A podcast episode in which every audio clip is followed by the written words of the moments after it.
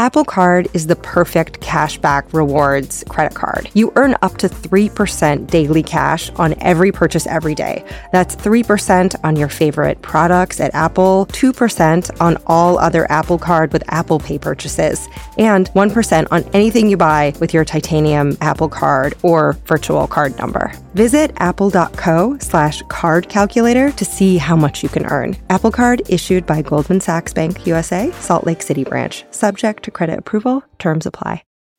So IXL Learning is a multi-subject online program for kids, and it's used in 95 of the top 100 school districts in the US. 14 million students use it. And if you have kids who are trying to get ahead or if they're struggling with certain subjects or studying for a test that's coming up, IXL is this personalized learning tool that you can use to help kids learn what they need to learn faster. And they have programs K through 12, so there's something for every level. And some of my nieces and nephews have been homeschooled, and so my family has used tools like this to supplement curriculum or to brush up or to sharpen skills. IXL Learning has won tons of awards, and so many students have benefited from it. So make an impact on your child's learning. Get IXL now. And Ologies listeners can get an exclusive 20% off IXL membership when they sign up today at IXL.com slash ologies. So visit IXL.com slash ologies to get the most effective learning program out there at the best price. Oh, hey, it's your old pod dad Ward. Just me hanging out in a breezy summer tunic and linen culottes, Allie Ward, back with another episode of Ologies. Are you ready for? Uh, are you ready for a weird one? Kind of a random one, kind of a dark one. If you're all about bank robberies and or calligraphy and or murder she wrote, why the writing's on the bathroom wall. You've landed at the correct episode, my friends. But before we get deep into it, let's first thank some folks, patrons at patreon.com who make this show possible. Thank you to everyone buying merch at ologiesmerch.com. Thank you to the folks who subscribe and rate and especially review, which I read gingerly each week. I pluck a fresh one, but your reviews keep it up in the charts. So thank you to this week, Anna Banana who says, My first blood meal was acarology, but unlike ticks, I needed more, lots and lots more. Never did I think I would stay sitting in my car for an extra 30 minutes to finish a podcast about hagfish, but here I am. Thank you, Dad Wordvon podcast. The pleasure, Anna Banana, it's all mine. Okay, graphology. Let's just roll our sleeves up. Let's sharpen our pencils. Let's get into it. So in Greek, graphos means to write. So it's a study of writing. Should be simple, right? Not so much. Okay, so graphology is the study of personality through the analysis of handwriting traits. So can you tell if someone is like organized or anxious or ambitious or critical through the way they write their F's and T's and I's and such? This was a field pioneered by a Frenchman, Jean Hippolyte Michon in the mid 1800s. And before you say, wait a second, analyze a personality via handwriting, isn't that flim flam? It's been called pseudoscience, which is why this episode doesn't focus much on it. Instead, we're talking all about actual forensic handwriting analysis and signature forgeries and wills and fraud and court cases. So that field is technically called graph analysis. And this guest is an expert in that, as well as does graphology on the side. So yeah, this episode title is called Graphology, and this expert does do graphology, but really, there's not a lot of graphology in this episode. We stick to mostly the scientific penmanship analysis and expert witness stories. So I was in Nebraska. I was on a tour through the Midwest talking to different ologists, and this was a stop in Lincoln, Nebraska, I think it was Lincoln. It was that or Omaha. God, Nebraska. I'm so sorry. So I had looked on a site for expert legal witnesses in the area and I'd come across her name as a graphologist before I really understood the distinction. Anyway, we met in a conference room in the back of a Kinko's, which I don't even think they call Kinko's anymore, but whatever. She came in. She was smartly dressed with curled blonde hair, carrying a folder of paperwork in case we needed visual references. She's kind of like the aunt that makes family barbecues a little more lively and gives you dating advice that you remember for years. A real hoot. So she completed a four year comprehensive handwriting profiling and forgery detection training program. She developed and taught quote, red flags of forgery classes. And she teaches handwriting analysis through the Metropolitan Community College in Nebraska. She's so passionate about handwriting. So if you like sitting around and gabbing about weird court cases and upstrokes and downstrokes, this is your lady. So cross your eyes, dot your T's. Let's hear about why your handwriting is unique, how to protect your signature, which letters of note and ransom notes in history may have been fakes, and how you can chill out by writing stuff with graph analyst, court witness, forensic handwriting expert, and also on the side graphologist, but we don't talk about that much, Sylvia Kessler.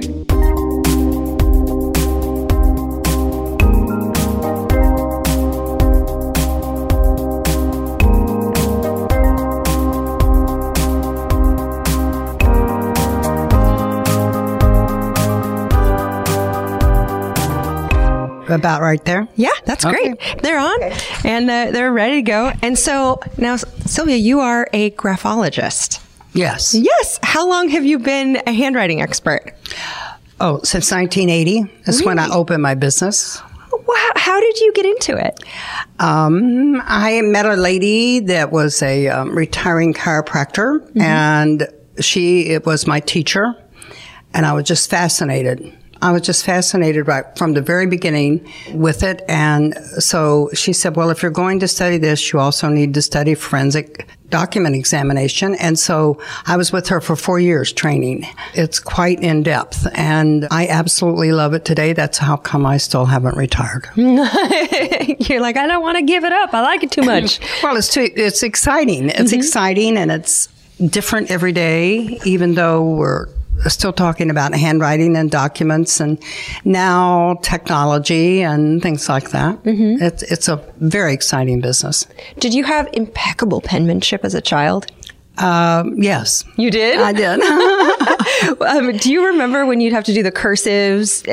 Did you, did you always like doing it? Um, I learned to write in a one room schoolhouse in Pennsylvania.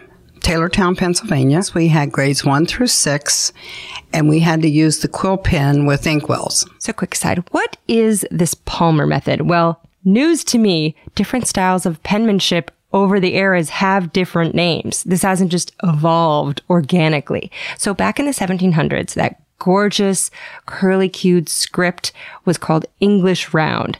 And following that was another beautifully ornate oval-based Spencerian style script designed by this Victorian penmaster Spencer.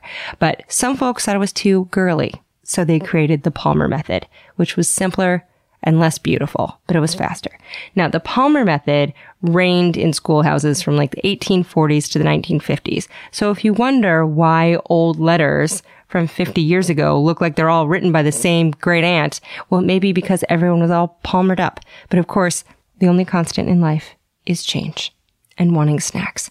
And since the Palmer method, a few different types of printing and cursive have been taught in school. So you may have learned the Zaner-Bloser method of printing, or you may have learned nothing at all. and now, was there something about writing with quill pens that was soothing to you, or? Well, no, that was um, no, that was just what we had. We had pencils and quill pens, and mm-hmm. the only time we got to write with a quill pen. Uh, ballpoint pens were invented in 1940, mm-hmm. and they were invented to go through carbon papers. It was wartime, and it was they needed those to go through those duplication of papers, mm-hmm. and so those weren't available. So, side note, let's take a trip through time to just appreciate the pen in your purse, which you probably got for free from a car wash or something. So, 4,000 years ago, Egyptians made pens out of hollow bamboo reeds. And then about 1,500 years ago, folks were like, I have a great idea. Let's sneak up on an alive goose or maybe a turkey. Let's rip a feather out of its butt and sharpen it with, yes, a penknife, and then use that as a writing instrument. Everyone loved this idea, except alive birds. And then in the early 1820s, steel nibs were the next great thing. Literacy rates improved because of this advancement. And then only five years later, the fountain pen was patented. Who cares? You say. Well, guess what? Having a pen on your person as opposed to carrying around a jar of ink and a smeary goose feather was huge. All right. This was a big deal, but fountain pens still smeared, which sucked. So ballpoint pens, as we know them, were inspired by quick drying newspaper ink. When this newspaper writer was damn sick and darn tired of spending time refilling his fountain pens and then smearing them all over the page. So he invented the ballpoint pen. Now, ballpoint pens involve pigment suspended in oil, or in some cases now, a smooth, silky gel in the kind of pens that you borrow from an office mate and then quietly refuse to give back. And now it's still chemically manufactured, but it's mostly alcohol or gel. And so that comes into play in forensics uh, to see what kind of ink was there. And so I'm not an expert in ink, but I've studied about ink. All of the things that have to do with handwriting or documents, I have studied over the course of the years. What was it like when you were learning for four years? Kind of like, um, it seems almost like an an apprenticeship almost with a it was an apprenticeship yeah yeah, what, what was really yeah. funny about it is my my teacher said i don't want to take you as a student i had to beg her to take me as a student because she was just retiring. and I said, I will do anything you want me to do. I will pay you whatever you want me to pay. I will not argue. Mm-hmm. I, I will be a good student. so she finally agreed and I would go every other weekend to Kansas City. That's where she lived. This, my friends, this is passion. So pour yourself a cup of tea, stare into the morning mist and ask yourself, what would I drive to Kansas City to learn? And at the end of that question may hang the secret to a happier life. Anyway. And uh, what are some things that uh, a handwriting expert learns? Do you learn about the idiosyncrasies of each person's handwriting? Uh, every person uh, writes differently, and there's a, a, uh, Supreme Court ruling on this that goes back to the, I want to say, 1846, something like that. Mm-hmm. The Holland Will. This was not the Holland Will, but the Howland Will. Now, the wishes of the late Sylvia Ann Howland, whose fortune today, BTW, would be equivalent to $32 million. So she left half of that to charities and various entities and the remaining half to her niece, a woman named Henrietta Howland Robinson. So upon Sylvia's death, Henrietta produced an earlier will that said everything was to go to Henrietta with an attached note that said, any future will should just be ignored, which is a weird thing to have attached to your will. But anyway, Henrietta produced it saying, give me everything. So based on the number of overlapping downstrokes in the late Sylvia's signature, an expert handwriting witness concluded that it was statistically near impossible to do an identical signature. And so this must be a tracing, a forgery. And this was a fascinating story. Um, a grandson took his grandfather's uh, letters. Mm-hmm. He kept his grandfather's letters, maybe for sentimental reason. I don't know about that, but in the long run, he made out a will cut and pasted a will, uh, and that's called a holographic will when it's handwritten, leaving everything to him and ruling out the rest of the family. And then he was he got uh, an agreement with a printer that had some paper that was age appropriate. Mm-hmm. They printed up this will. Okay. Yeah. And he and they actually he actually got everything. However, uh, the way the story goes, um, is the printer got greedy and wanted more money, and when the grandson wouldn't give it to him, then he ratted him out. So I think they both went to jail. Oh but my God! I don't know how it ended, but that was uh, that was this ruling that no two people can ever write the same, and mathematicians were brought in, and somehow they proved this. It's like families may have similar writing. Um, in, because sometimes the parents will be teaching the children. Mm-hmm. However, it's um, it, it's just no two people write alike. If you have enough handwriting, you will see the differences. Mm-hmm. How has handwriting changed over the decades. It, how has it changed, like in our society? Yeah, like, because if you look at a document from the 1800s, it's gorgeous. And if you look at a note that someone leaves, you know, for the mailman, it's garbage. So, what happened to our beautiful handwriting? Uh, well, people quit practicing. They quit uh, learning cursive writing. Over the years, one of the things that was a big influence um, on why they quit teaching cursive writing was computers. I was invented to ruin your handwriting. because everybody types now and texts now, and um, there's very that people aren't writing as much as they used to. Mm-hmm. If you get a handwritten card in the mail, you treasure it Yeah. because you get you get to see it. And I have collections of handwriting over all these years, um, and it's just fascinating. Sometimes I'll look at it and go, "Oh wow, I got to keep this. This is really important." You know, and Is there someone in the world or in history whose handwriting you think is the most beautiful?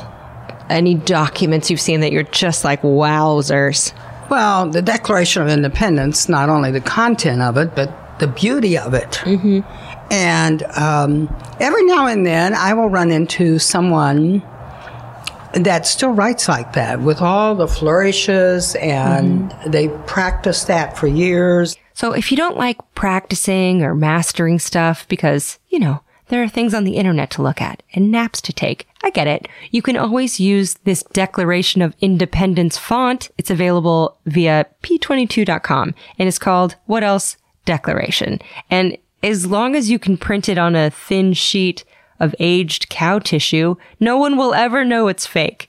Also, the original penman of that Declaration of Independence document was Timothy Matlack, who was a Quaker and a professional engrosser who lived to the ripe old age of 99. So if you're scared of dying young and are convinced that good handwriting will help, you could practice the artful penmanship of calligraphy, or you could start kiddos young and then have them compete for money. There's one competition called the Zaner Bloser National Handwriting Contest, and it offers 500 bucks in prizes for the neatest penmanship. And this year, a 10 year old Sarah Hinesley earned the Nicholas Maxim Award in the National Handwriting Contest. One detail she was born without hands. She learned to hold a pencil and write impeccably anyway.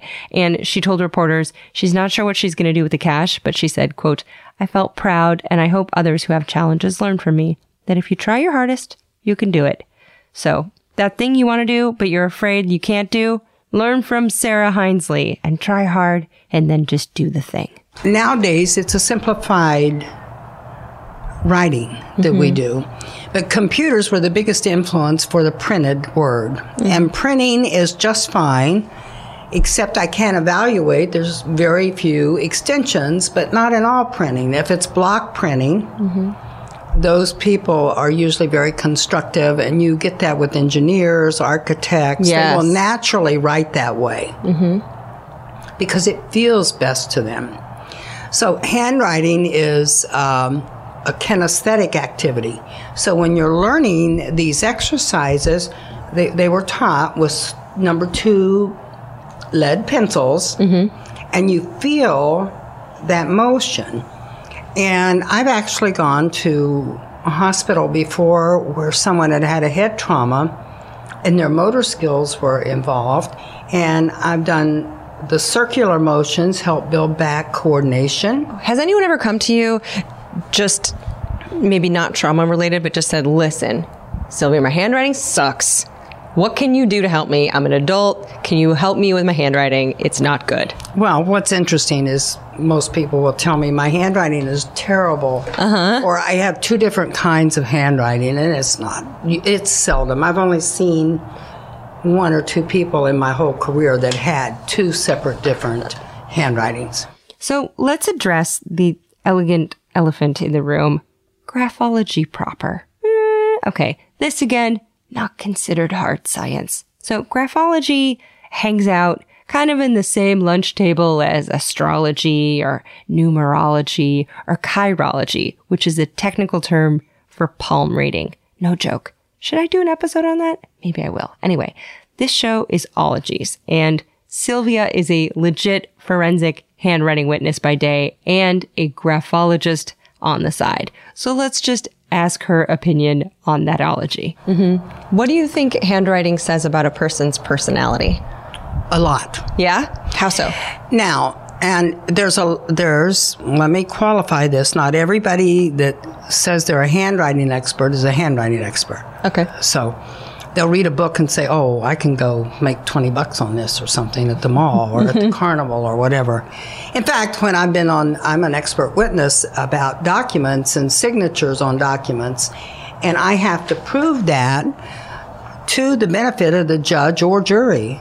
And um, so I've been asked when I was getting qualified in the beginning, well, is this like what they do over at the carnival or at the state fair? Well, no, it isn't. It isn't. Yeah. Um, I, I said, I don't know what they do at the state fair because I've never been hired to go over there. anyway, so to get back to your question, cursive writing is now coming back and penmanship is now coming back into the school systems in some states. Uh, the last I heard, there were like 12 or 13 states that have put that back into their educational system because it does build discipline. It builds self determination. It builds all the characters that you can find. Mm-hmm. Now, when I get a, a a court case, my reputation in that area, that field, that arena, that is a really heavy duty. And now tell me a little bit about the forensic side of it. What what kind of cases do you get called in for? Oh, you you know what? I get a, unfortunate. There's a lot of probate cases, which means when somebody dies, there's wills that uh, are questioned. There's um, wills that show up that counter other wills. There's forged deeds of trust. Uh, Uh, there's a lot, and it splits families. Mm, I bet. I will say to them, let's sit down at the table and discuss this. Mm-hmm. I'll tell the attorney, get the other attorney because this is going to cause a divide in this family that will never be healed unless we do it now. Some oh. attorneys will look at me like I'm a bleeding heart. Others will say, you know, that's a good idea. Maybe we can get it settled. So when I come back with the true answers, they will usually come to some kind of agreement. And they don't always forgive one another, unfortunately, but Sorry, I didn't mean to do it. Does one person say, "Well, I have a will and it's the latest will," and uh, someone else says, "Well, I have a will from 1975, but he was in a, maybe a, a better state of mind here," or you don't. yeah, if you will have isn't- medical records to back that up, Mm-hmm. um, that that's it's called uh, capacity. Okay. If the person had capacity at the time they were signing it, and if they do not have capacity, whoever's there with them at the moment can influence them quite easily. So, what else does Sylvia's job entail? That's just one part of it. I work with stocks. certi- I Right now, I have six cases. One's with a Fortune 500 company uh, on fraudulent invoices. One of them is with a uh, artist that um, agreements were broken, and he thinks that they've forged his name on something. It's it's just really interesting the different cases. Wills contracts. I've done athletic contracts that were forged. Really? Yes. And how do you see when something is forged? Where do you even start? Well, you start by uh, getting known signatures of the person that's signature is supposed to be. Mm-hmm. And then you do the habitual patterns. There's people cannot help it, they have patterns. You write your name more than anything else Mm-hmm, that's true. in your whole life. And so uh, there will be patterns, habitual characteristics in your signature that you don't even see. You don't see it because it's unconscious. Yeah. And so that's the first thing. If She recalled another case that went down in Carlsbad, New Mexico. I had the man's writing from for over 60 years. Oof. He was in his 80s. I had handwriting over 60 years. This, even though the writing changed as he got older, you could see how he came out of being a young man and got more serious and and more efficient in what he was doing and came into his own and then you could see where the, his health started to decline over those 60 years but the same habitual patterns were there And so was it a forgery? and so, uh, in that case, it was a forgery, yes. What's it like when the Well, they settled. I'm there in the courtroom after this long journey. Yeah. And they settled. Oh. When the opposing um, attorney looked at the report and looked at my illustrations, Mm-hmm. next thing you know, they're back talking to the judge and it was all settled. Oh my gosh.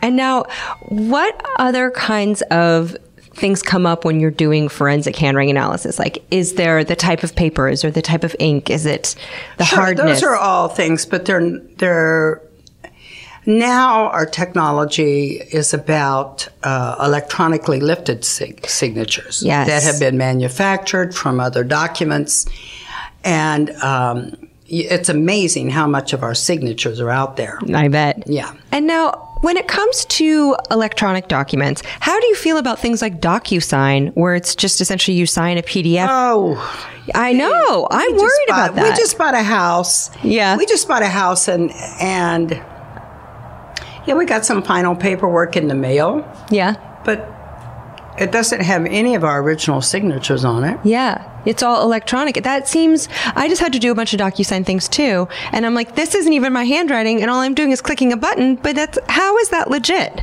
Uh, they can check your where it's coming from, Your IP. computer and stuff like that, your IP address. Okay, all right. And now, what about signing the back of your credit card? Should you do that or should you not? Um, well, if you don't, it's not going to be accepted. But what I do is I say ask for ID. okay. See, that's a good tip from someone who is a professional forensic graphologist. And if they, if we're in a restaurant and Mm-hmm. and the person, the the waiter, waitress, whoever takes our credit card and comes back and they don't ask for it, I said, turn over that card and look at it. I need to see some ID.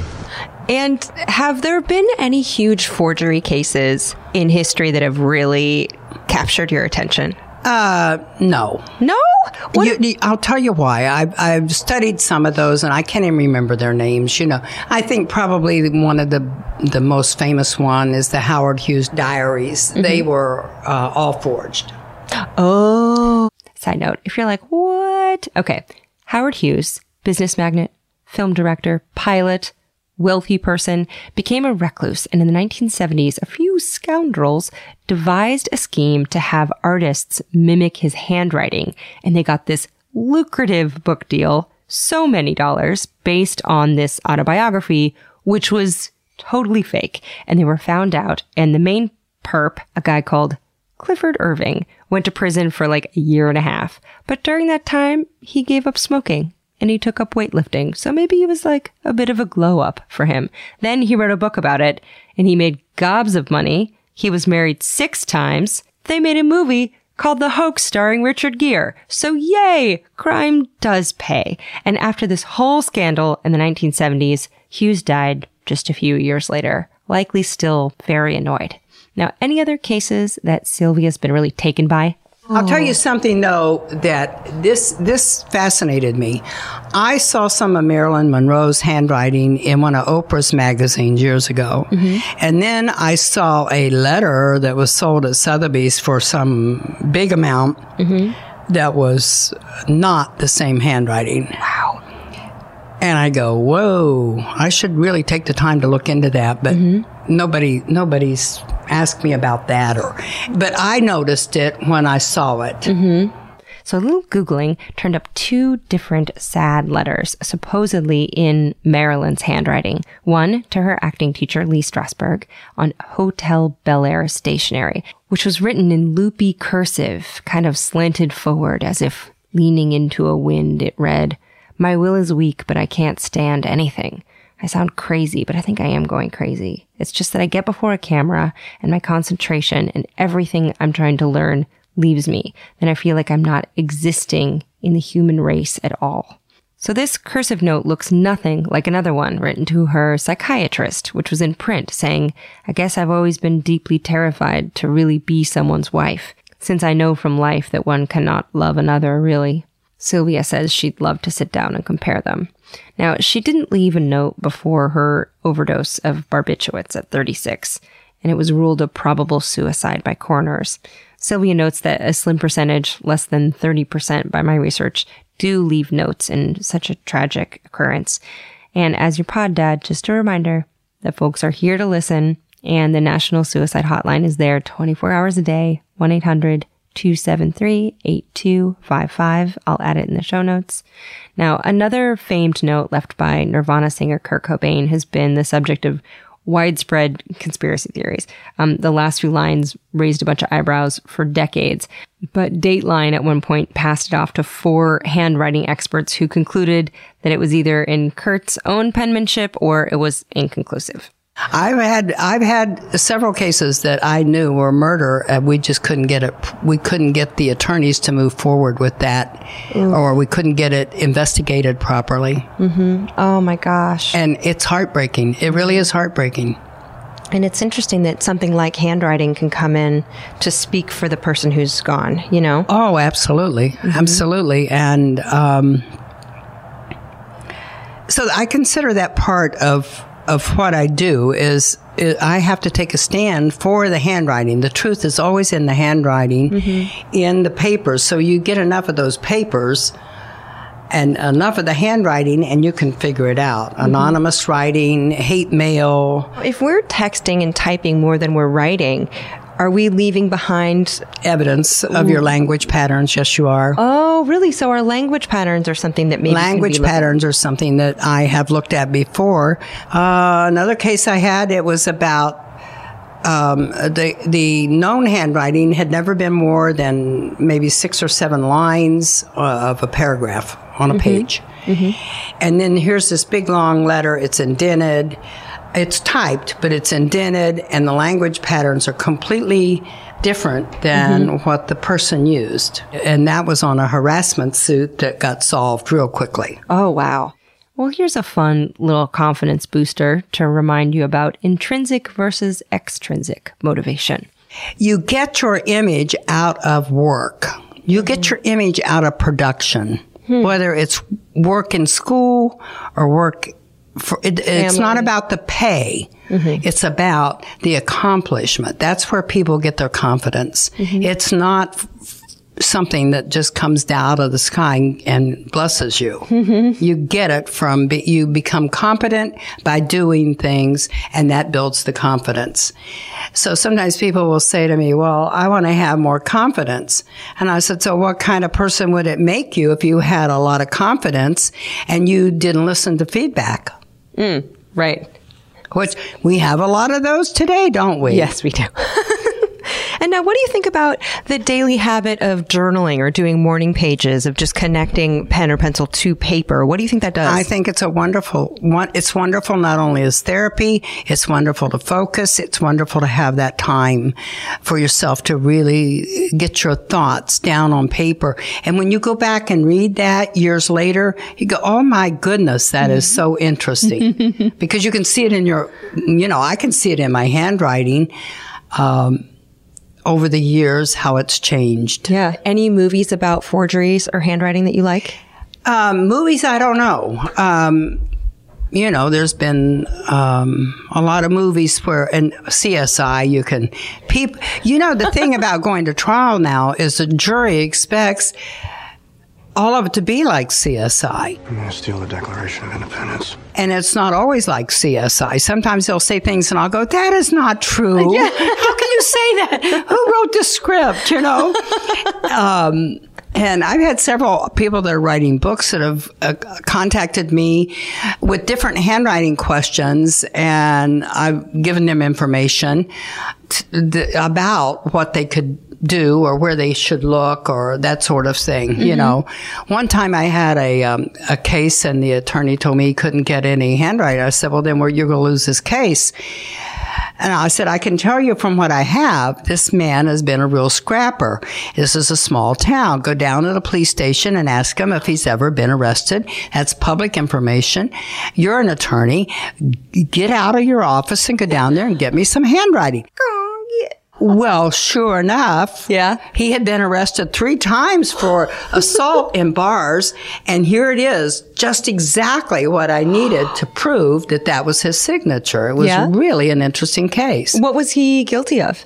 Conspiracy to defraud a bank. Wow. Oh my gosh. Is he single? And now I have questions from listeners. Can I ask them? From from, From oh sure, listeners, yeah. sure. Oh, They know you I'm- got listeners. Yeah. Okay, patrons, before we get to your numerous excellent questions, a few words from sponsors that I like. And these sponsors make it possible to donate to a related charity. And this week, it goes to care.org's Letters of Hope initiative, which encourages folks to send letters of support to refugees who have fled unimaginable violence and persecution in search of safety and a more promising future for their children. So Letters of Hope started in 2016 when care package recipients in the United States who were themselves refugees following World War II wrote letters of support to Syrian children. And that outreach has inspired thousands of people around the world to send their own heartfelt messages. So care.org says to share your own letter of hope today and join in the movement to stand in solidarity with refugees everywhere. So a donation was made to them. Okay. These sponsors made that donation possible. Ologies with Alie Ward is sponsored by Squarespace, and Squarespace has been part of my daily life for the last seven and a half years. Ologies might not exist without Squarespace. I had to make a website for this, and I was so intimidated. It took me over a year, and then one night I was like, you know what? I've heard about Squarespace. I'm going to try it. And now look at us. If you don't think you need a website, guess what? You probably do, especially if you're an academic, have some place where all your papers are, people can contact you.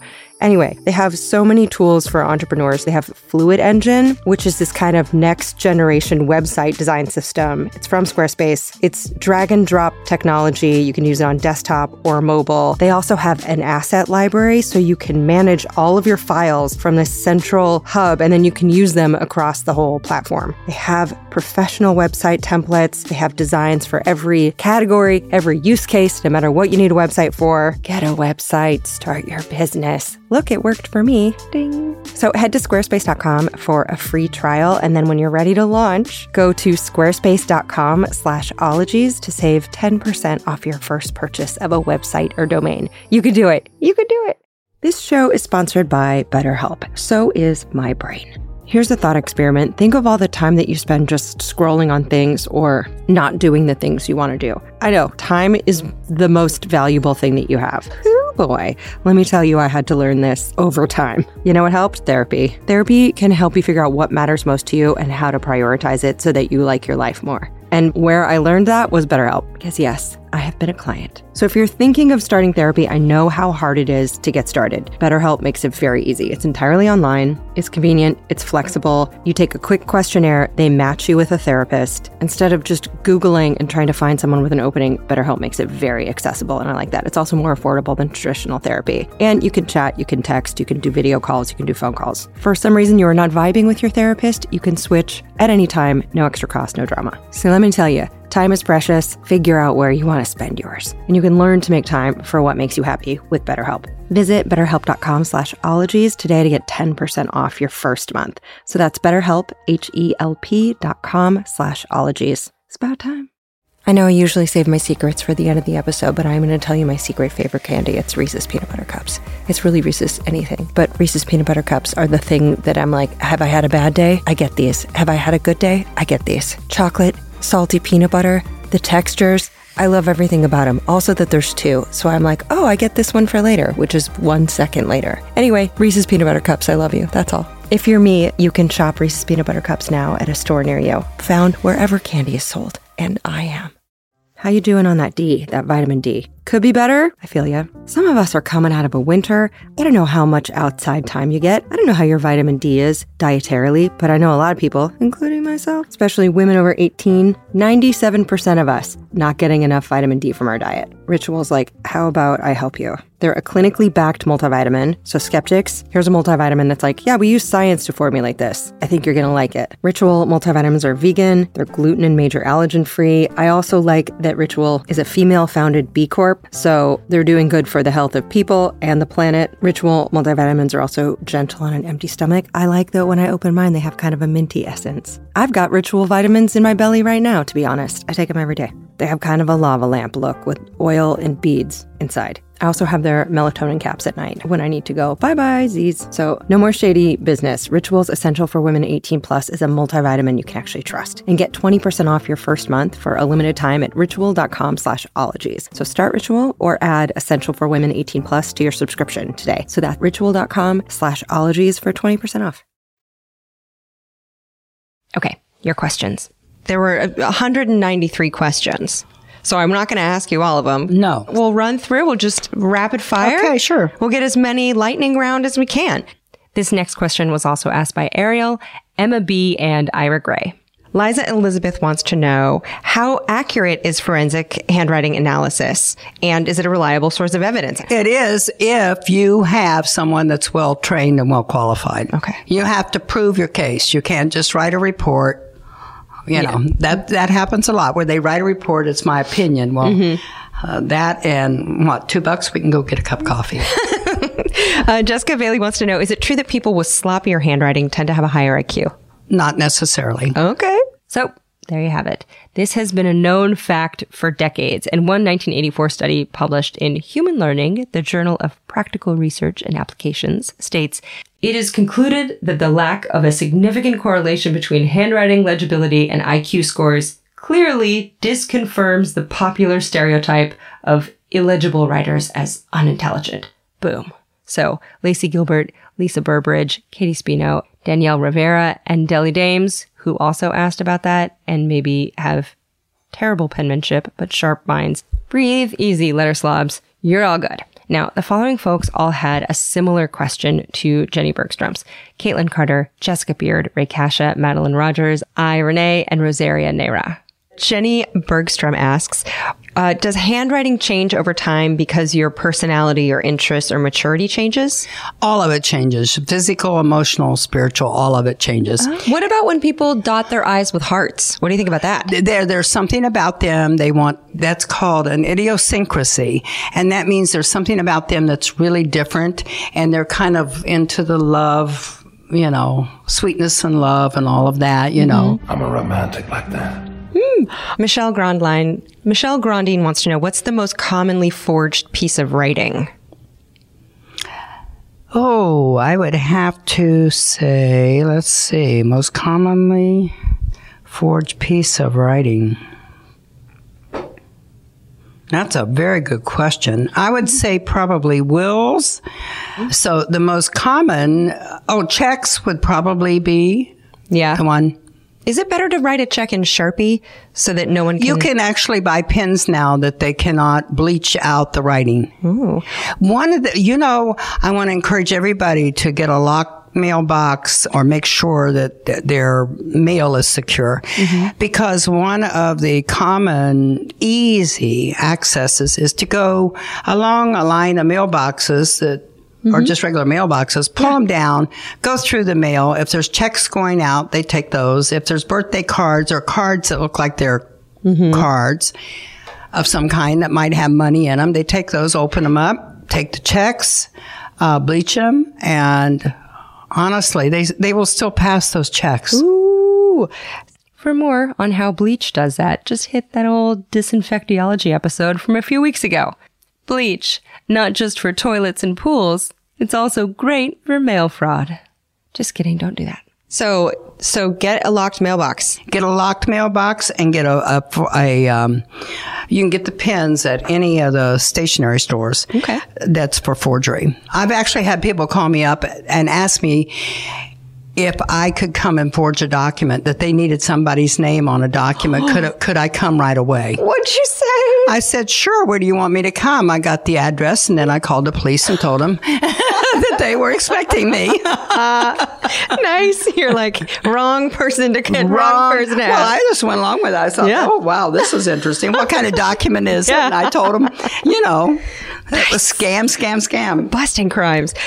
Speaking of crimes, Stephanie Broherties and Derek Allen also had a similar question to Sophie's coming up. Sophie Beer wants to know what's your favorite crime that was solved with the help of handwriting experts? What is the what? What was your favorite crime that's been solved by the help of handwriting experts? Anything historical? Um, historically, um, I think probably the Hughes Diaries yeah. Uh, is one. Sonia Karp had a cool question. Is handwriting gender related at all? Even though, you know, gender is fluid and gender schmender, but why do boys typically tend to have less neat handwriting than, than girls? That's that is a broad generalization because I have in my files handwriting of men that has all the flourishes, even more flourishes than you have, more flair than you have. Wow. Sylvia had taken a peek at my little binder earlier and decided, based on my flair, that I am inquisitive with perfectionist tendencies, but that I am not moody. And I did not have the heart or the balls to tell her that I am moody as hell and I can get bummed out for hours just after seeing a dead bee. and in your writing. And um, so there's three things that you cannot tell from handwriting. Everything else is open. So the three things are whether it's a male or female, whether it's right or left-handed, or how old they are. You cannot tell exact age. Oh, wow. Those three things. Everything else, if you have enough handwriting and you're trained well enough, you can figure out a complete uh, profile on the person. Even though lefties do a little smearing. They no. Wow. No, that is a misconception that's across the board. Another misconception is like if you're going to if you're going to forge something, you better make it different because you cannot write your name the same way twice in your entire lifetime. Oh, so you can have similar patterns, but not the There's exact- habitual patterns and variation. And so this is why it takes so long to study this. This is not just something that you pick up a book and read it and yeah, you can get gather a lot of information that way. Uh, Tyler Q wants to know when was the first case of a ransom letter being written with newspaper clippings, and is that to fool people so that they can't be traced? I don't know. He'd have to Google that. That's why we have Google is because we don't know. I don't know um, about the ransom notes. Okay, I'll look that up.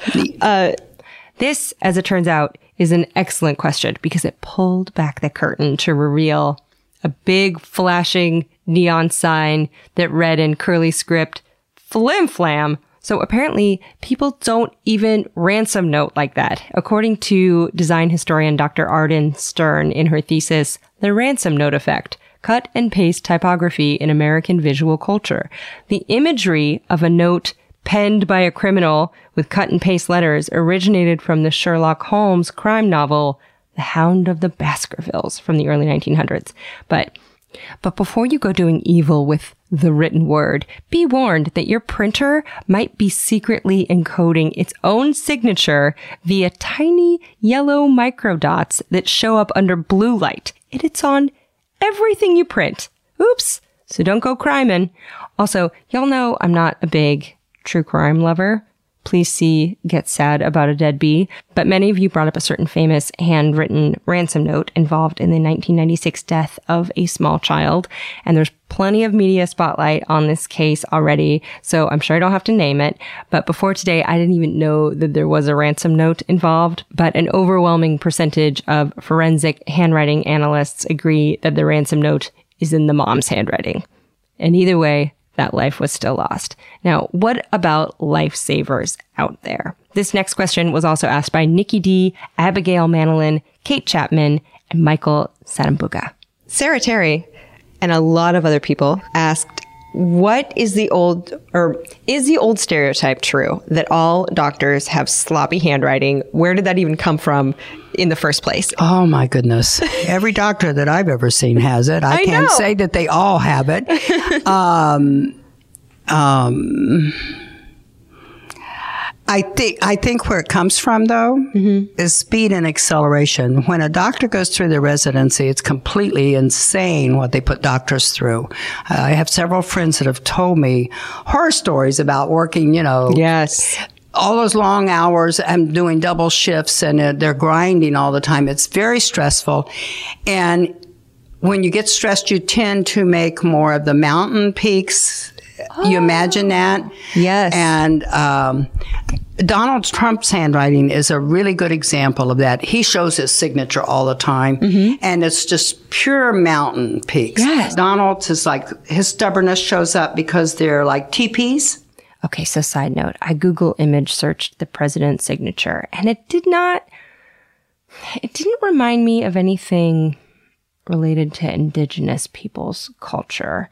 It's more like a few people standing at the forefront of a big crowd, but they're all wearing hats, but like pointy ones. Any hoozle. So a bunch of people had this next question, including Laura Schulte, Lawrence, Ashra Kolhetkar, Robin Cohen, Robin Kuhn, and Charlotte Rodriguez. Taryn Hake asked, there's such a rise in mobile devices uh, that they seem to sign their name more with their finger than an actual pen these days. And and they don't think it looks anything like their real signature. So does the method of s- finger signing capture really hold up? Like, what do you think? I've done I've done um, a couple drug cases where the um, where they were serious drug cases on narcotics and uh, where people were selling prescriptions. And the signatures that they gave me it was amazing that you could see the patterns in there. It wasn't perfect but you could see the handwriting the habitual patterns that i mentioned. You could see those on the ones that this one person had. Really? Yes. So even on a finger swipey. even on and- and it, it's it was on where you just write out your name with uh, your finger Um, Timothy Dykes asks, what is the best way to train your handwriting both in print and in cursive? um, to get a um, go online and get a penmanship printout and make sure you have on on the cursive writing make sure that you have your upper loops your lower loops and your your middle zone loops Ooh, how many other people asked about different handwritings? So many of yous, including Jenny Bergstrom, Caitlin Carter, Jessica Beard, Ray Kasha, Madeline Rogers, I, Renee, Rosaria Neira, Sonia Karp, Graham Tattersall, Rachel Wahlberg, Troy Clarkson, Caleb Patton, Don Ewald, Emily Hoban, Kelly Bradenthal, Cody Albert, Wayne Brantley, Emma Fiore, Jen Athenas, and um, Casey Arden had a great question. Why the heck do I have 87 different handwritings? Sometimes it's so neat, it looks like a typeface. Sometimes it's illegible. Sometimes I have curly letters, sometimes not. What is up with this? Jen uh, Anathes says yes, what she said. Well, that depends. You know, that's something I would have to look at. Okay. But you, generally speaking, people will tell me they have different handwritings, and all it means is sometimes it's sloppy and sometimes it's neater. Sometimes it's bigger and bigger. If we are real scattered, if our energy is real scattered and we have too many balls in the air, Yeah. so to speak, then our handwriting will be large and um, sloppy generally speaking. Now, one way that you can calm yourself is to write a sentence and then just keep making it smaller and smaller and smaller, and you will actually feel internally, you will feel a sense of focus. Wow. It's like meditation. It will bring you into focus very quickly, just as long as it takes you, you know, like a few minutes just to write mm-hmm. three or four sentences and making it smaller. It, your your mind knows what to do with these things. It's really cool. Mm-hmm. And like you could have a, a child, if you have a child that's having a fit or tantrum, mm-hmm. um, you could have them draw a line. Mm-hmm. And then draw another line a little shorter, another line a little shorter, and even if you're directing their hand, they will mm-hmm. still calm down. Ooh, that's great tip. I love this question from Jen Anathes. She says, Why does it seem some kinds of pens make my handwriting nicer and some are not as good for my handwriting? And is there an ultimate pen? And like, what is the most expensive pen? What's the nicest? What do you have a preferred pen? I have a preferred pen. I it? use a, a Uniball. Okay. and um, I only sign I only sign documents, important documents, with blue ink. Okay. Ooh. And I use a Uniball rolling writer, and um, I never use ballpoint pen. Ballpoint pen will seep into the fibers of a paper in a few years. Uh, I discovered that when I was going through some original checks that had been written in ballpoint pen. Are ballpoint pens bad for writing checks? What the fuck? So I looked into this and apparently most ballpoint pens are dye based and they're easy to wash using a solvent of matching polarity, like nail polish remover. But Uniball and other gel pens are pigment based and you can't remove pigments without destroying the paper also. So, texture crush, cup bangs, Get yourself a nice gel pen. Live for today. What about point size? Are you a point five? Are you fine? Uh, I like five to seven. now, what do you think? Um, I hold my pencil on my third finger. I think we're supposed to hold it like this. Is there a best way to hold your pens? It's however is most comfortable for you. Yeah, I think I. Yeah, I do it. on the third. And and to answer her question, each person will have a preference for what kind of pen and paper. I love papers. I have more paper at my house than you can imagine, and and I love pens. Um, uh, pencils, and I don't like those erasers on there that blur. I like the white gummy oh. erasers that get it cleanly swept Yeah. off. So many, maybe lefties, had the same question, including Jack Kelleher, Kitty Halverson, Juan Wei, Ariel Bruce, Katie Chavez, Wayne Brantley, Don Ewald, Michelle Grandin, Sophie Cosino, Nathan Elgrim, Jessica, Irene, and and a lot of people had this question. Hannah Lise asks, um, why is the right hand considered to be the proper hand for writing? Does it have a practical or religious background? I know my sister went to Catholic school and the nuns were, wouldn't let her use her left hand. Isn't that, you know, we program our children by where we put their silverware. Oh, really? Think about that for a moment. We were always taught that this is how you set the table. Sylvia paused here to get a cough drop. In in in uh, Catholic school, they would come and smack you because Sinistra left. Right. You know, uh, the, the hand of the devil. I know, it's just Right. superstitious stuff. Yeah.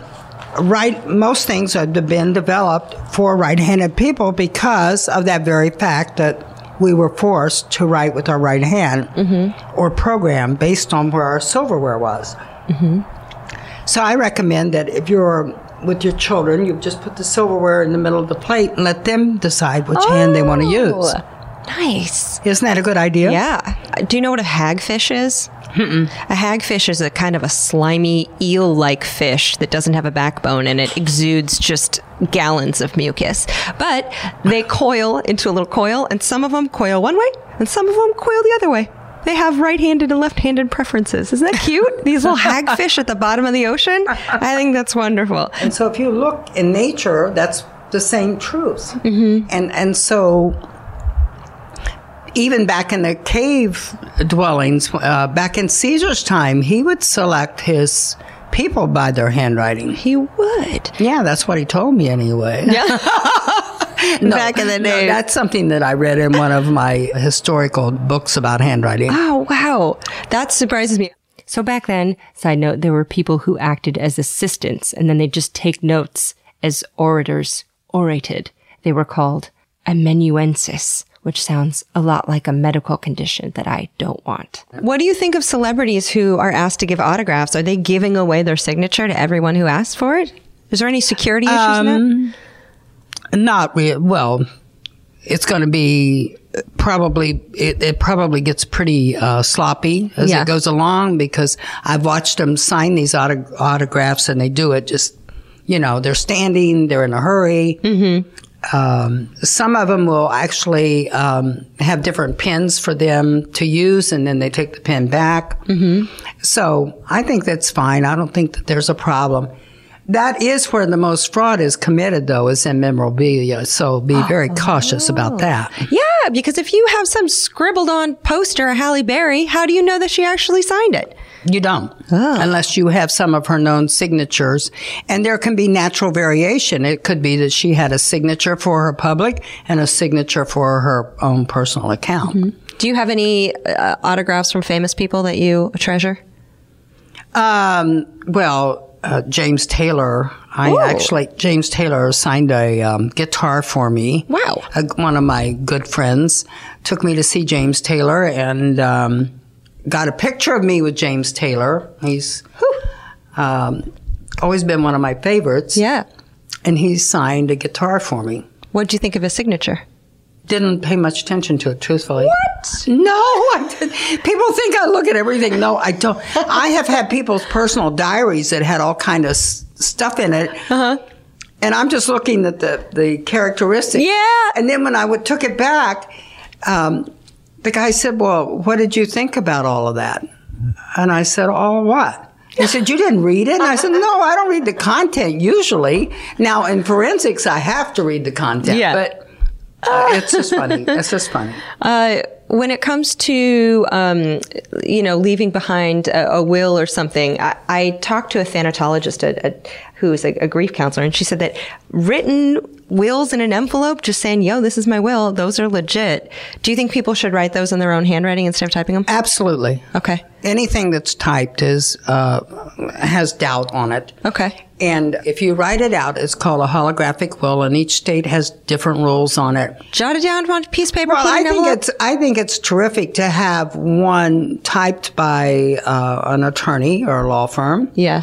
And signed and witnesses. And then I also think that on your on your personal stuff that you want to give away, if you have that in your handwriting and include your handwriting with it, Oh, good idea. you know, letters and uh, put the evidence there. yeah, makes your job easier. Well, it makes the job for the heirs easier too, Yeah. because I have seen families just say, "I can't find anything." Yeah, I know. So leave it, just leave it behind. That's a great idea. You know, I think we always think, oh, with a will, you've got to type it up and have a notary, but it better have something than nothing. Well, the notaries are always suspect too these days because um, not everybody keeps a notary log. I have one case where the man, let's see, his first wife died. He got married the second time. She had three children. He had 2 They were married for like 30 years. The man dies and he leaves everything to his wife. If she's deceased, then it's to go to the children. So here's what happens he dies, she gets everything, and then she lives quite a long time, maybe 10 years longer, and then she leaves everything to her kids and rules out his. And each one of those girls lost a million dollars. Oh, boy. And it came primarily from his retirement. But because of the way it was written, mm-hmm. Ouch. it wasn't spelled out. You'd think the step kids would be like, we know this is rightfully yours. You would think with that much money. Yeah, evil stepsisters, indeed. I saw the will of the mother, and someone had written over it in written over her. It was it was a fraudulent will. Oh, the signatures on it, and yet they couldn't do anything about it because so much time had passed. I mean, they should just do a CSI handwriting. And you should be the producer of it. Well, sure, absolutely, and just show me the money. Okay. and then you, I'll show you the signature on the check first. um, what do you What do you dislike about your job? What sucks about your job? Um, sometimes it's stressful because I'll ha- everything seems to come at one time. Yeah. like I had these five cases that all came last week, and I, that doesn't count what I've got on the back burner waiting. And so sometimes it'll it, it it'll come all at one time, and it's uh, with heavy deadlines and stuff like that.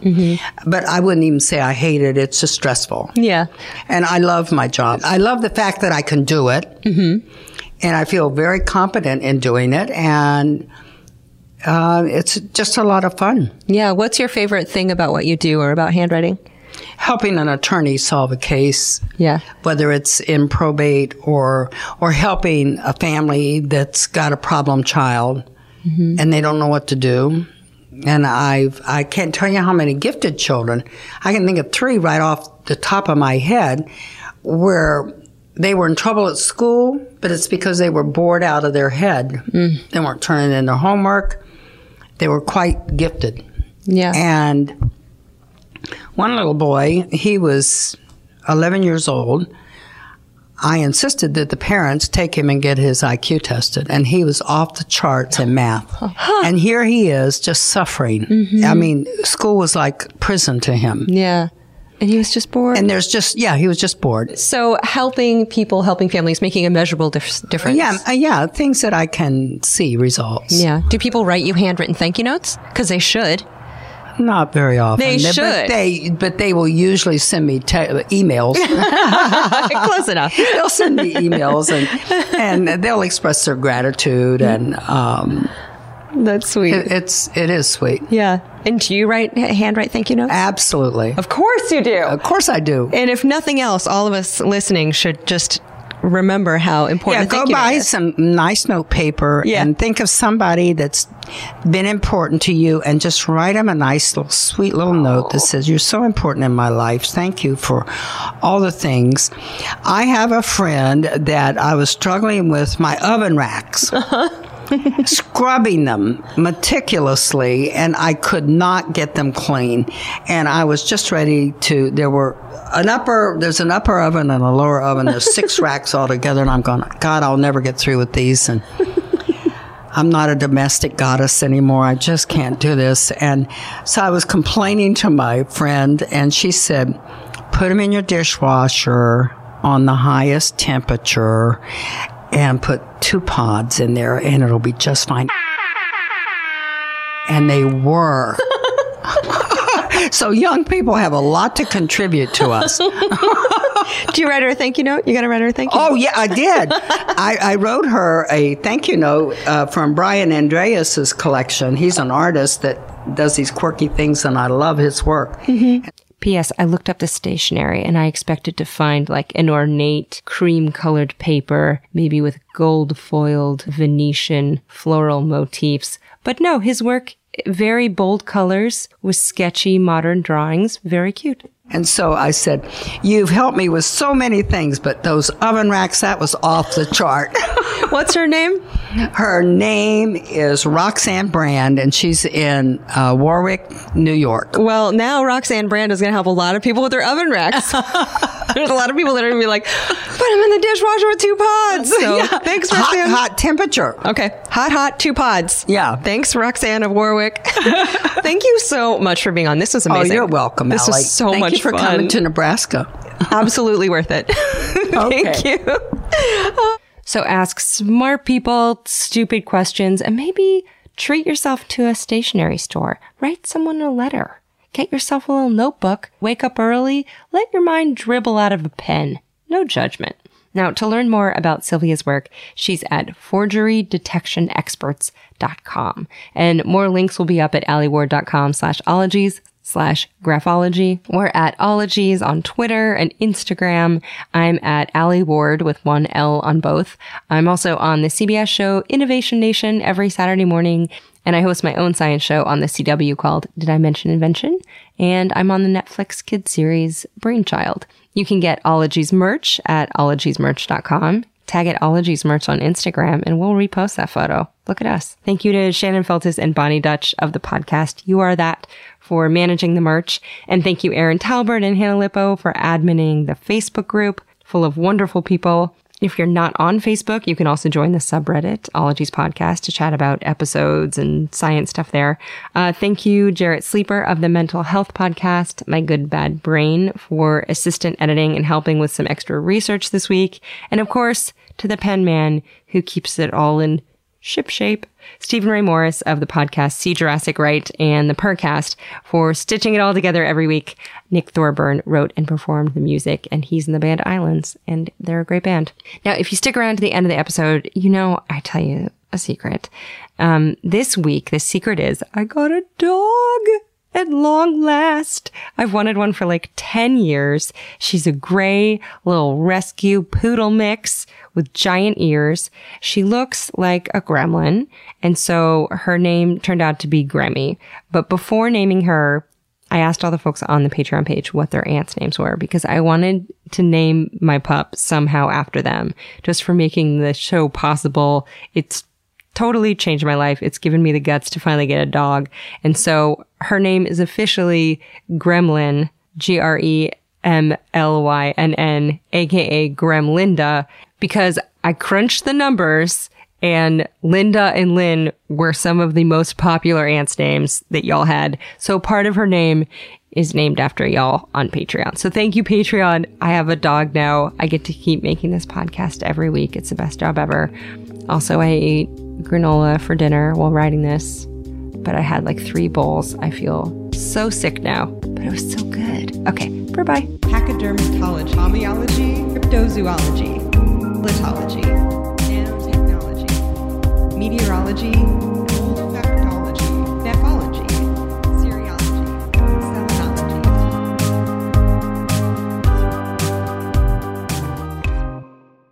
And now we're going to talk about loops. Addiction plays hardball. He would hit me with these verbal attacks. I just said to him, I love you so much. You're such an amazing person. I can't take this ride anymore. It was the fact that dad made that sentiment and broke down. And years later, he told me it had a huge impact on him. Sometimes doing what's right for your loved one is the hardest thing to do. Caron is that right thing. Visit caron.org slash lost. In a fast-paced world, every day brings new challenges and new opportunities. At Strayer University, we know a thing or two about getting and staying ahead of change. For over 130 years, we've been providing students like you with innovative tools and customized support. So you can find your way forward and always keep striving. Visit strayer.edu to learn more. Strayer University is certified to operate in Virginia by SCHEV and has many campuses, including at 2121 15th Street North in Arlington, Virginia.